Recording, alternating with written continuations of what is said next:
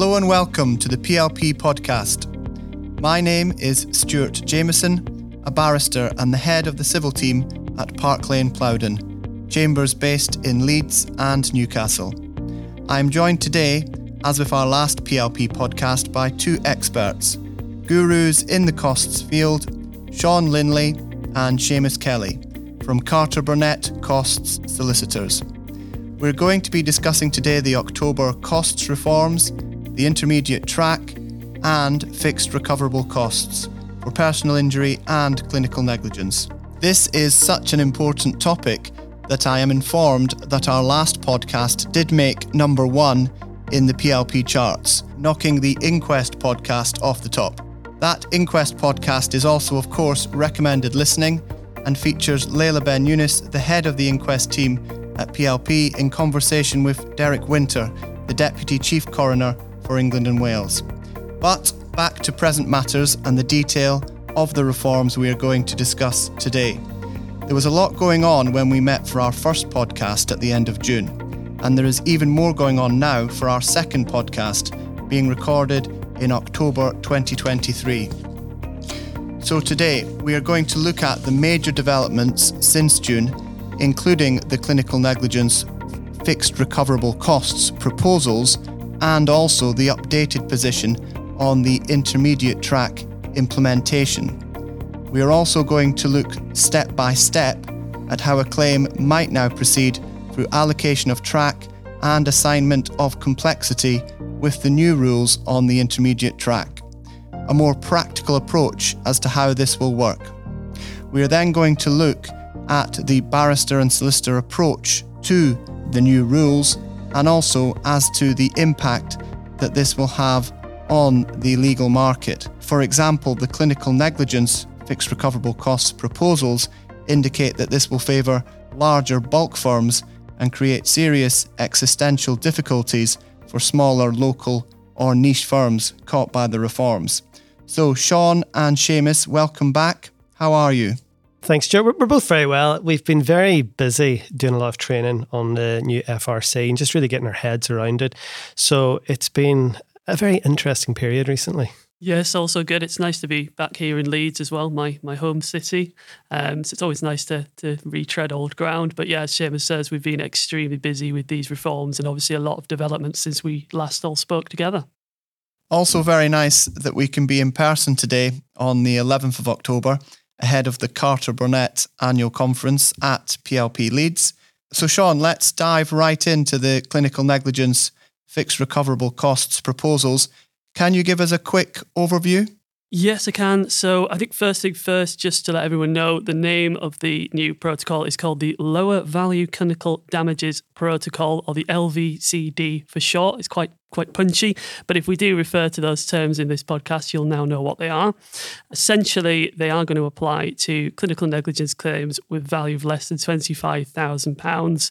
They will be a scheme which fixes costs pre-issue only we will see the introduction of light tracks and standard tracks, which will essentially determine the level of fixed costs you get and will bear relationship to the timing of admissions. And what we'll also see is some transitional provisions that aren't 100% clear yet because we don't have the rules, but the expectation is that they will apply based upon when the letter of notification or the letter of claim is sent. Also, these are coming into force at the moment for next April, April 2024. Seamus, one point I noted is that within the LVCD, this is based upon what a case settles at or the award that's made at trial, which is different to the nature of allocation in the court process and for the fixed recoverable costs in the intermediate track. This seems likely to cause some potential confusion. Yeah, I, I, think it will cause a lot of confusion. It's it's interesting because it's it's contrary to how we've been taught to look at cases over the recent years. When we look at budgeting, when it came in, CPR forty four, look at the sums and issues. So it was always about what are you fighting for. Now with the cases, clinical negligence cases, sums and issue kind of becomes slightly irrelevant if it settles for less than twenty five thousand pound, because ultimately that's what's going to determine or could potentially determine your fixed costs. The Fixed costs that came in this month in October, they're slightly different, but you could have a case where you think it's on the intermediate track or it's going to be an intermediate track. It settles for £25,000 or less. And what you actually recover will be less than what you were planning. So it's going to be really challenging for solicitors when you're planning out who does work, how it's done, what team does it, and ultimately what your revenue is going to be. So the fact that something has been allocated to the intermediate track can still be trumped by the the provisions of the clinical negligence fixed recoverable cost, the LVCD, which is obviously something that that everyone has to be aware of. And Sean, are there any other eccentricities that you've picked up from the LVCD? I think the two sort of main things to draw people's attention to, first and foremost, is that it includes protected parties. So that's quite different to other fixed cost regimes. For example, the October reforms we know exclude protected parties. So that's really interesting.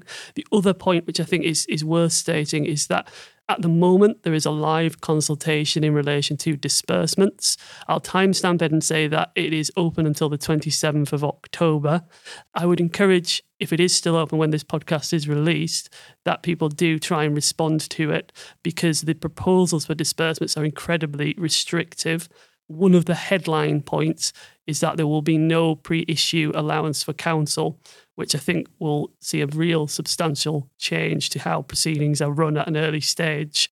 And obviously, a huge amount takes place pre action in clinical negligence cases. One other thing I've noted in relation to the LVCD is the requirement with the letter of claim to have the core medical reports, also a schedule of loss and offer that's going to accompany those, as well as up to two witness statements that's going to mean an even greater amount of work takes place in the pre action stage. Seamus, how do you think that's going to have an impact in terms of how these cases are run and the ability to do so under the LVCD? It, it's going to be a difficult gear shift for a lot of firms. I think that you're going to now go into a position where it will be better to front load your cases in this regard. It's going to require early assessment of the cases. Do you think it's really under 25k? And do you fall through on this protocol? So, a, a great number of ramifications for clinical negligence. Sean, what is the update on the consultation and the potential judicial review ahead of the April 2024 implementation? So, at the time of recording, the government response is awaited on July's consultation. That closed last month. The issues that that's most likely to address relate to the recovery of inquest costs, which is something we did pick up on in the previous podcast, and also the timing of admissions in clinical negligence cases, i.e., do those admissions need to be with the letter of response as opposed to for example, in the defence. The other issue in terms of the potential judicial review proceedings and where we are with those. So they are stayed pending the government's response to the consultation. And when we get the government's response, there's three weeks thereafter for APIL who are bringing the judicial review proceedings to amend or update their pleadings. But I think that will most likely go ahead and deal with limbs relating to vulnerable parties and the provisions around fixed costs for those and whether those are satisfactory. And also contracting out of fixed costs because the new rules appear to potentially curtail the ability of a party to contract out, which is something which is newly introduced under the October reforms. And actually, something else to bear in mind, which I've read from the excellent Carter Burnett blog, is that there's a possibility that these uh, provisions could apply to live claims which are not yet subject to a letter of notification. Yeah, I think that this is the the risk with the, the proposal for the sub 25k cases LVCD. The what we have is a government proposal or their, their, their comments, and they say they want to implement it from April 24. And before that implementation date, you want to have a letter of notification or letter of claim that's compliant with the protocol. Now, we don't know, will they say when we implement the rules, will they give a grace period? Will they say it's cases which the negligence accrued after October 2023, as they've done with the fixed costs that have just come in? All we can go by is what's in the consultation paper, which really just in the response, and it just it's saying April 24, which is really worrying because it does mean hypothetically there could be cases which practitioners are currently working on now, which might be caught on it. we can't say for certain if they will be, but we can't say for certain that they won't be. So it's something to be really mindful of. So if you have got cases where you're unsure, we would recommend that you really do notify the other side at least, have a look at the recommendations in the government paper and just make sure you're not caught out with a case slipping through the net. Sean, as we've seen in other areas of fixed recoverable costs, I suppose we should expect that there might be extensions to cover other clinical negligence cases and those of higher value over time. It's really difficult to predict exactly what road we're going to go down in that respect. What we do know and what we're aware of is that there was essentially some some stakeholders in the Department of Health were caught completely unaware by the fact that clinical negligence was going to be covered by the October reforms at all, which I think is quite quite telling in and of itself. I think the other thing in terms of where we're likely to go I think we have to look at what Sir Rupert Jackson said in his original report, and that was that the intention was that the intermediate track would only cover clinical negligence disputes where the only issue in dispute was quantum. And if we are following Sir Rupert Jackson's recommendations to the letter, then actually that potential for creep should be fairly limited. But as, as we know, you, you can sort of reflect on almost 10 yearly periods. We seem to have some form of significant reform. So, looking ahead in, in sort of the long term, I think there is the potential that the, the fixed costs are expanded. Under the LVCD, we have the light or the standard track. Sean, how would these subtracks potentially operate, and what's the update in terms of those proposals within the reforms? So essentially, it's going to be tied to admissions and the timing of admissions. So, what the proposals say is that where you have admissions within a binding admission, in fact, within eight weeks of the letter of claim, then the claim will proceed on the light track process. That's slightly different to the standard track process. The light track process is meant to be more streamlined, it's meant to be more quicker and the fixed costs under that are lower than what would be allowed on the standard track. There is still a tension, which is similar to the October reforms, about whether or not it requires full admissions of breach of duty and causation or whether partial admissions is enough to take a claim onto the light track. What I would say is that the government's own report believes that of the claims that go onto the LVCD protocol, only 25% will go onto the light track. So that gives you kind of an indication of the level of claims they're anticipating will go on the light track. The other point to note is that they are concerned there may be confusion by calling it light track and standard track with the fast track and multi track and intermediate track. So they are looking at different names. Perhaps as part of responses to the government, people could come up with some ideas. So these changes might occur in terms of whether or not we have these sub tracks, or do you think that the sub tracks are here to stay? I think they're definitely here to stay because the government's 100 page report sets out quite clearly the separate processes that will be followed for each case.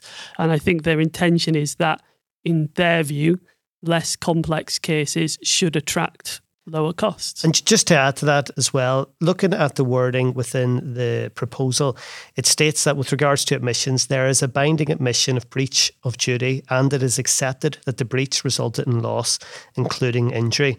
Now, this is the proposal wording, but it is markedly different to the wording we have in the rules for the October fixed costs, which have just come in, which just requires admissions.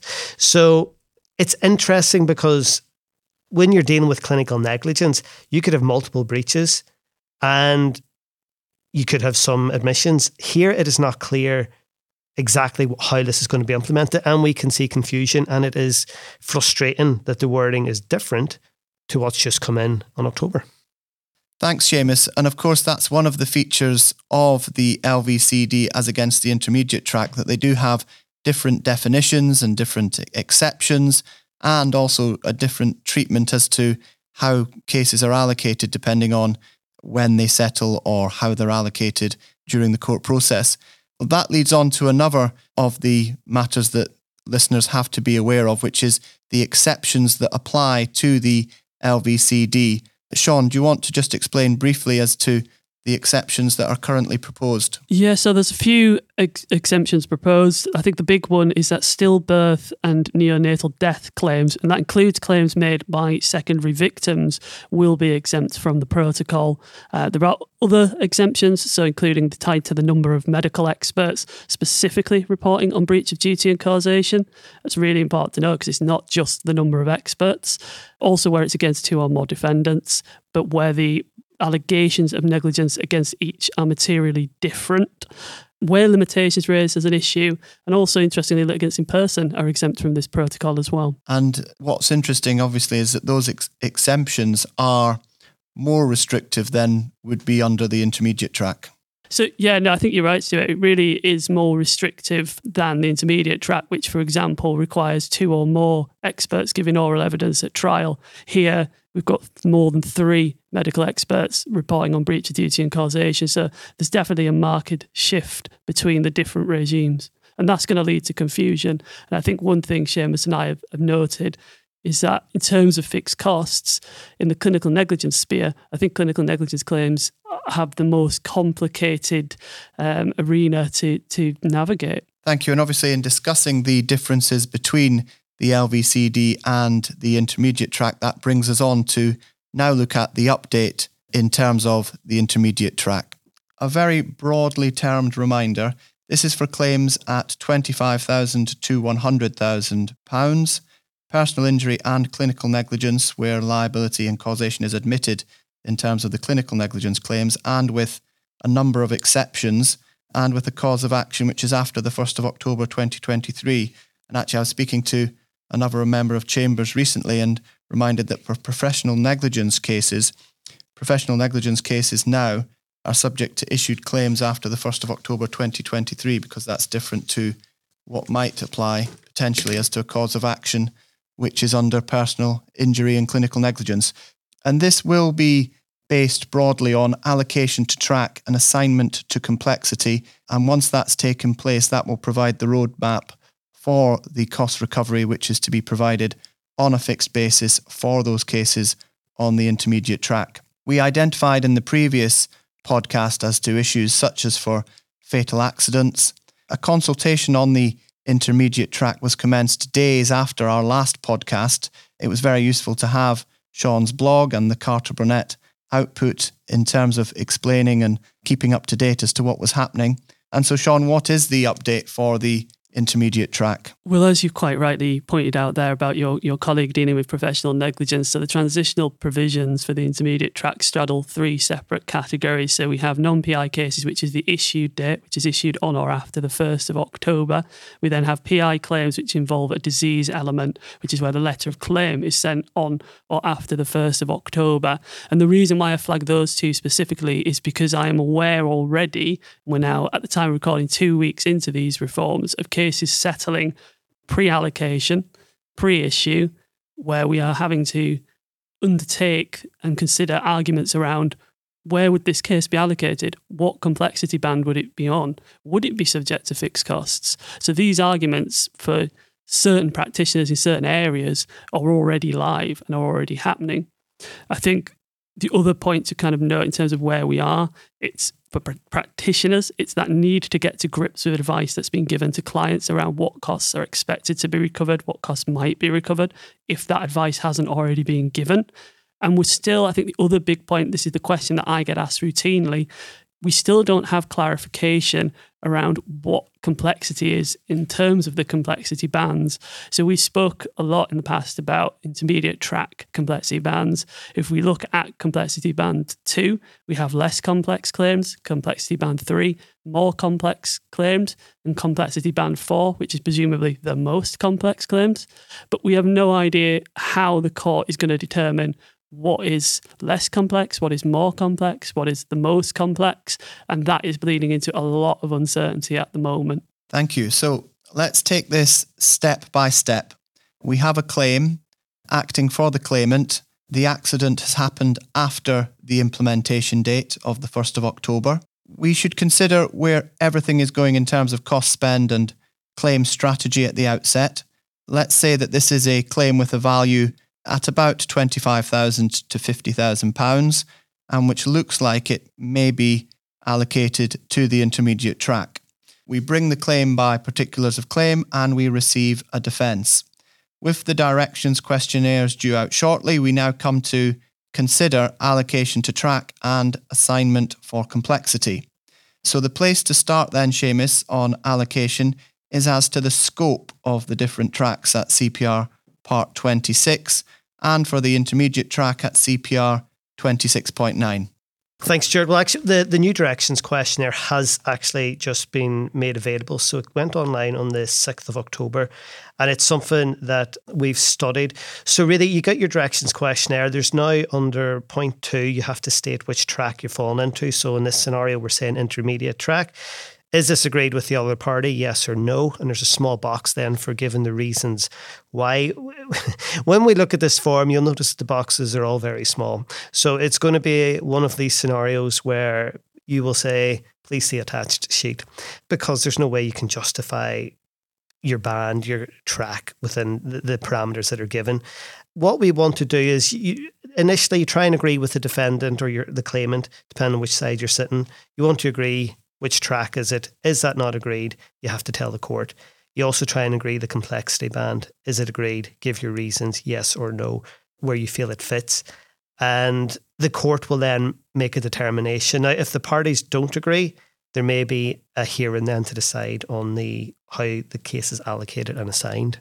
Thank you, Seamus. So the next step after that will then be provisional allocation, which is under CPR 26.4 and a court officer will provisionally decide the track and then serve the notice of proposed allocation, and the directions questionnaires will be part of that. CPR 26.14 has guidance on assignment for complexity and the information required in the directions questionnaires. CPR 26.7 states that the court shall allocate the claim to track and, where applicable, assign the complexity band, generally when in receipt of the directions questionnaires and giving directions under CPR 26.410. So then under CPR 26.74 and 5, Seamus, then the court can request further information from a party or hold an allocation or assignment hearing. What kind of form do you think those hearings will take? We would expect that the hearings initially are going to be quite contested. It's it's a new ground the courts are going to be walking on now. So will be going into court trying to explain why the case is complex or why it is not. We'll be looking at those factors under CPR 2613, which are factors including the value, the complexity, the various different issues that you'd normally expect would be argued when you're looking at proportionalities or CCMCs generally. And the really the, the role of advocates here is going to be to try and guide the judge and help establish good examples that other courts can use going forward as the case law builds up over time. The hearings themselves, it's difficult to know what evidence you're going to have to rely upon because you're at an early stage in the case. So, really, it might be extracts from reports or any statements that you hold. Maybe there'll be a statement of issues between the parties, and you'll have to explain why it's particularly complex or why it falls under certain bands. So, for our step by step claim, what do we think is going to be the time estimate for this allocation or assignment hearing? And presumably it's likely to be in person. So, our understanding is that it's likely these will be listed for 30 minutes. Now, if they are listed for 30 minutes, we would suggest that you contact the court and ask for a longer hearing because the first batch of leads, first wave of leads at least, are likely to be quite long hearings. And what you don't want to do is get into a position where the judge says, look, I don't I don't have time, we're going to have to adjourn this because your costs of that hearing might not be costs that you'd recover. When we look at the actual fixed cost allowances, there is no additional allowances for an advocate to attend an allocation hearing. There's no allowance actually for a cost person to attend either, but they're going to be integral in deciding this. And next we have the real sting in the tail CPR 26.8, the test for reallocation and reassignment, which is somewhat prohibitive and a different test in each instance.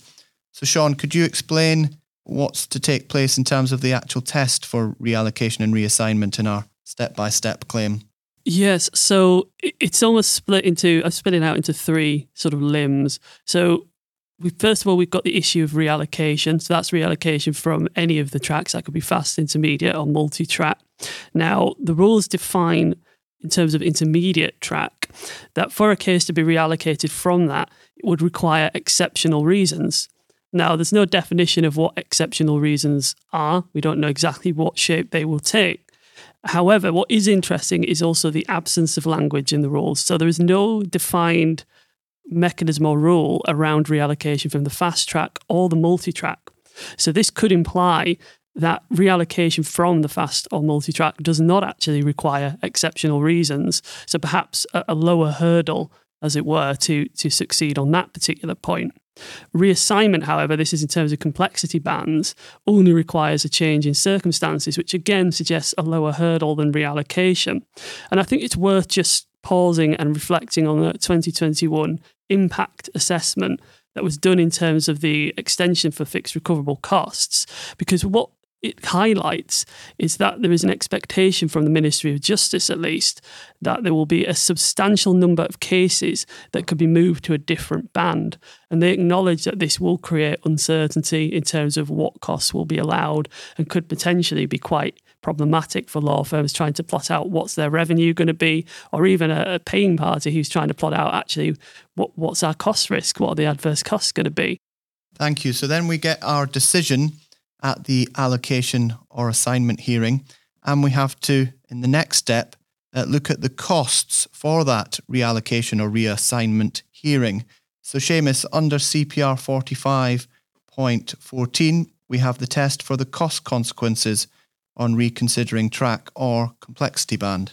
Yes, so this is a really, really important point. So, if you have a case and it is reassigned or reallocated, then the cost consequences are that you're treated as if you were always on the new track or band. So it's retrospective to the start. So, what that means in real terms is that your costs could go down, which deprives you of certainty, but also it means that they could go up. So, it, it works both ways. So, it's going to be very important for practitioners to keep the complexity bands in mind at all times and really reevaluate periodically or if there's been any change in circumstances. Well, does this warrant an application? Should I be changing this to a different complexity band? Is there something more which I can explain to the court, which the court were not aware of at the last hearing, which would compel them to move this? Because if there is, then it may result in increased costs, which would be then be retrospective. So it, it's really interesting. The point really then is, and Sean Sean highlights that, you have the impact assessment, which says that the Ministry of Justice expect that there will be application. So you've got this tension between the government on one hand saying these things, and then there's the will of the judiciary. So will the judiciary want the courts to be clogged up with application after application? We do not know. And I think it's just worth quickly just adding on there as well, which is the cost of this application, which will vary depending on where it sits in terms of track and complexity bands, but £255 to £333. So, you know, when you're looking at the potential benefits, the cost of bringing these applications, you know, th- there is an argument, a cynical kind of argument in my head, which is, can can you afford not to? Yeah, I'd agree. It's it's very good value, I guess, in terms of an application. And what it all means is that there are huge consequences as to what decisions are made as to allocation. And CPR 26.13 has a nine point list as to the matters relevant to allocation of track. Amongst those, I suppose value and complexity are the most obvious, and matters such as length of trial can already be determinative anyway as to what track is, is going to be used. And so, how important Sean, do you think that this nine point list will be in deciding matters within the intermediate track? Extremely is is the is the short and, and blunt answer to that. These are the the factors, as you point out, that the judiciary will be focusing on when looking at not only allocation but also looking at assignment of track as well. So you, you've kind of got the two limbs. You've got is fixed cost going to apply at all? And secondly, what extent of fixed costs are going to apply. And and you point out quite right, there's the, the kind of the factors under 2613 are very sort of similar to the factors we see for proportionality under Part 44. So we do have things like the financial value of the case. So that's again just a, a real stamper here, but it's not what it settles for. It's the value, really, really kind of important. There's other bits there as well, so which I would just pick up on. For example, the the circumstances of the parties. You know, what does that mean? Does that bring vulnerability into play. And as you point out, there's some really obvious ones the length of trial, the amount of oral evidence, those sorts of factors which will in, essentially impact upon allocation. And the key here is the reason why these factors are so important is a multi track allocation takes you outside of fixed costs and onto time basis costs. So yeah, 2613 is going to be hugely important when we have allocation hearings and, and arguments about these issues. So then we have our claim allocated to the intermediate track. And then in considering the next steps, there is also the chance that that could then be reallocated or reassigned later on. Seamus, how likely do you think that will be to happen? So, in terms of reallocation, it's really going to depend what case law tells us over time. I think that a lot of people are looking at the issue of reallocation much like significant developments in cost budgeting. So, as you know, with cost budgeting, if you've got cost management order, you can do a precedent T, amend your budget, and go to court and get that decided upon. Now, what we know from speaking with the judiciary is that precedent Ts are not used nearly as often as maybe they were anticipated. So, it's difficult to know how many of these applications will there will be. So, in our step by step claim, the case goes on to trial and we win. Sean, where do we look now for what costs are recovered? So, all of the fixed costs are detailed under Practice Direction 45. There's 16 tables to get through, but the most relevant one in terms of the intermediate track is Table 14. That sets out the various stages. It's worth saying that those stages are not like budget phases, they're very much chronological. So, you're going to look at at what point did my case settle? Did it settle pre issue, in which case you'd be in the first stage? Did it settle Uh, sort of at at trial, then you're going to be looking right down the bottom of that table to, to the final stages. There are also a number of bolt ons that you would have to look at, which are essentially extras. So things like a specialist legal representatives, that could be your trial advocate, it could be counsel doing certain elements of work which may apply. So you're going to have to go through these, add them all together. Your fixed costs will be based upon a percentage of the damages or agreed settlement plus the fixed sum defined in the relevant stage, plus any additional bolt ons, and then obviously plus disbursements on top of that as well.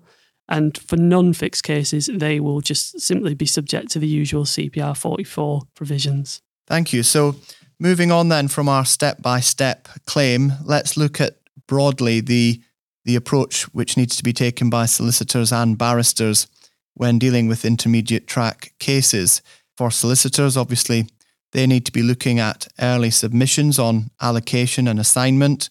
Uh, for barristers, we probably have to be flexible and work within the constraints and the requirements of the intermediate track system and where that allows for costs disbursements, and also potentially to be attending for allocation and assignment hearings, as we have the courtcraft and experience, hopefully to be helpful on those issues and at those hearings. But first, Seamus, have you got any other thoughts as to the, the approach which is going to be needed for these claims? I think that it's going to be very important to evaluate the CPR 2613 factors from the outset and really keep those under review. So, this is the factors you should be considering when you're looking at complexity band and really need to consider if it's going to change. And then, in terms of the actual allocation hearing, it's really important. Now, it could be dealt with on paper and you may be happy with the outcome, which is great. You won't need the allocation here, um, but you will have to deal with directions. If you have the allocation here and you're there because it's not agreed, so you're going to need good representation there. The arguments are going to be driven by those CPR 2613 factors. They're in a world where they straddle both cost arguments and general litigation arguments. So it's going to be really important that you do have good representation there. The reality is, however, that the rules as they stand do not actually envisage additional fees for people to attend. That being said, there is an argument, especially in the first few months or years, that it would be a reasonable disbursement because you're really assisting the court with that. Sean, is there anything you'd want to add to that? I would just add two two really quick points. One is I think think about sort of cost efficiencies.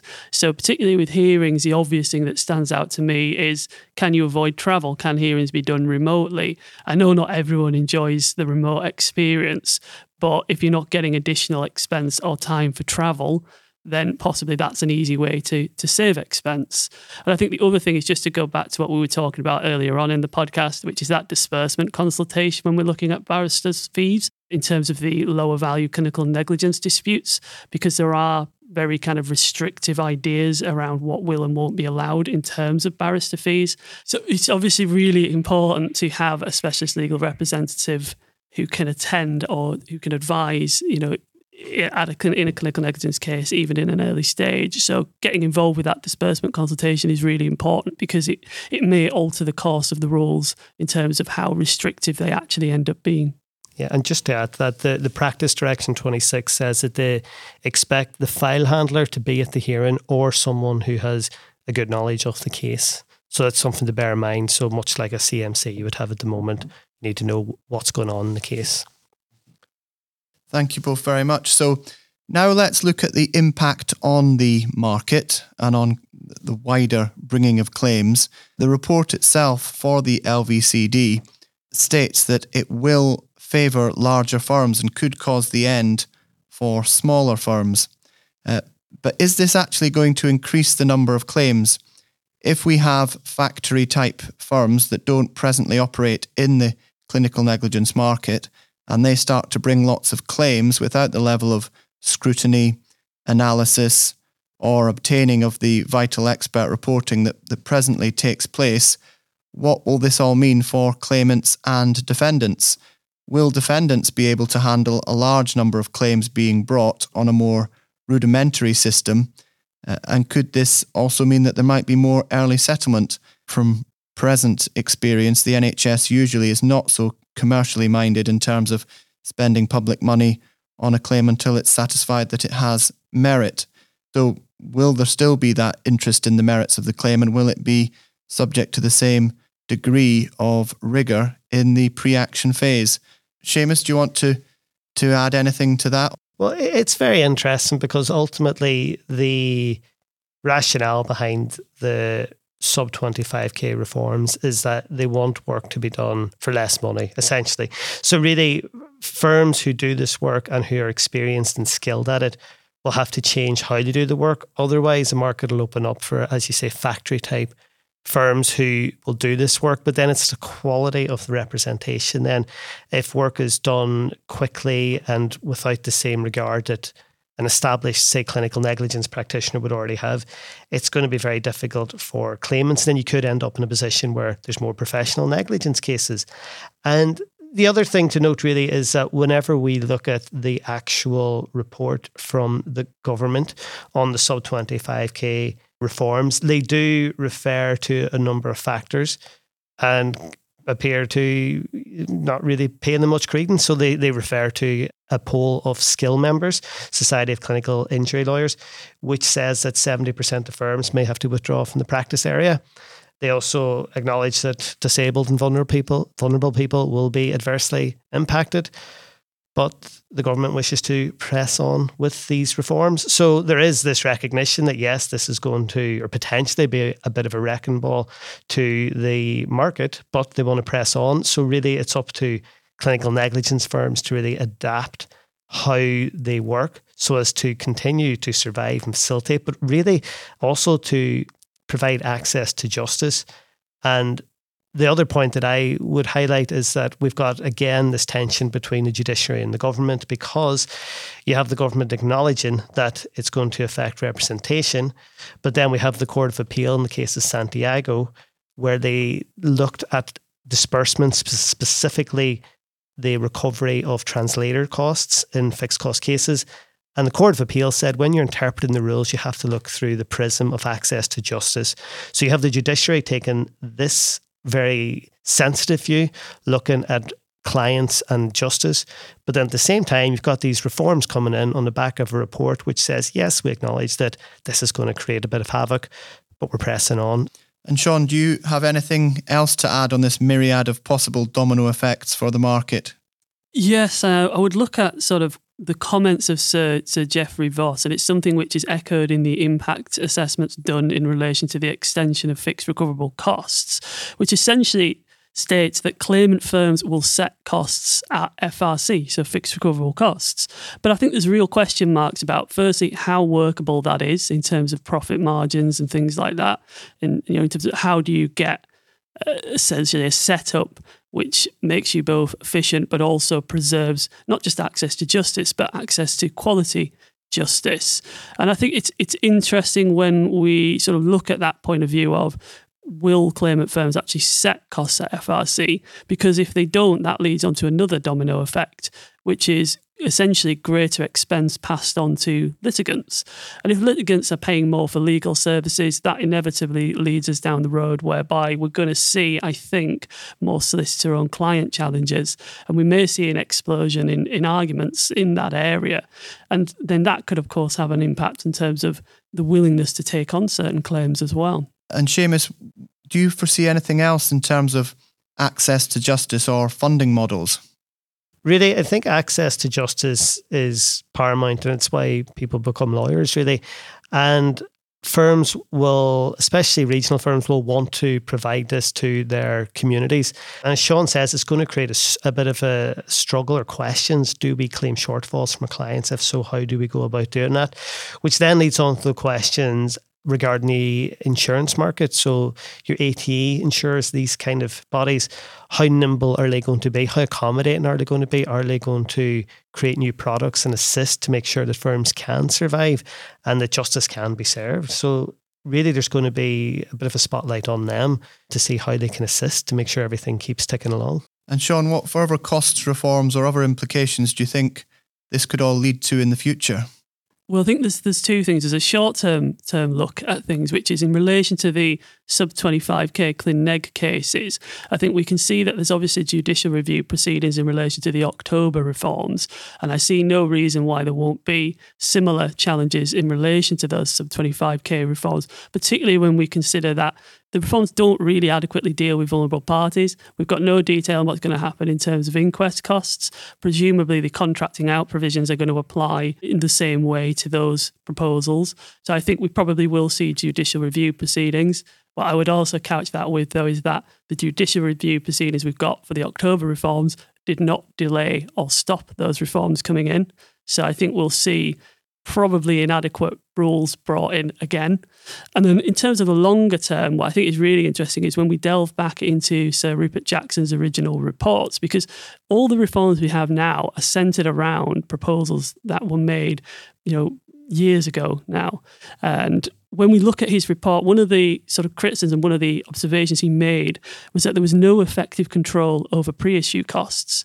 And in terms of a bold long term prediction, this is where I think the sub 25k Clin Neg proposals are really interesting because what that does is it actually brings in a control for pre issue costs prospectively on multi track cases by fixing the pre issue element. So, could that potentially creep into other areas of litigation, in particular multi track litigation, i.e., a way to essentially control pre issue costs and then control the post issue costs thereafter by using budgeting. Well, certainly very interesting times and uh, a lot to contemplate as to the future. Thank you so much to Sean and to Seamus. As I said at the start, there was a lot going on when we met for our first podcast. There is even more going on now for our second podcast. There will certainly continue to be huge ramifications as these reforms work through and develop. These issues remain fascinating, and it has been wonderful to discuss these matters again. So, thank you to Seamus and Sean. Our next podcast is planned to be with Howard Elgot, a titan of the bar and clinical negligence and professional negligence work. Howard will be sharing his wisdom in our next episode, which will be out soon and entitled Mental Capacity A Practical Guide. Howard has more experience than almost anyone else on issues of mental capacity which cut across all fields of personal injury and clinical negligence, and how it has been in some of the leading cases on mental capacity. So we have that to look forward to soon, but in terms of today, thank you once again to Sean and Seamus from Carter Burnett. It has been excellent to speak to you both in this two parter on the new reforms. I hope we have provided some reassurance, insight, and practical assistance for those listening. It is goodbye from me, Stuart Jamieson, and I hope you can join us again soon for our next PLP podcast.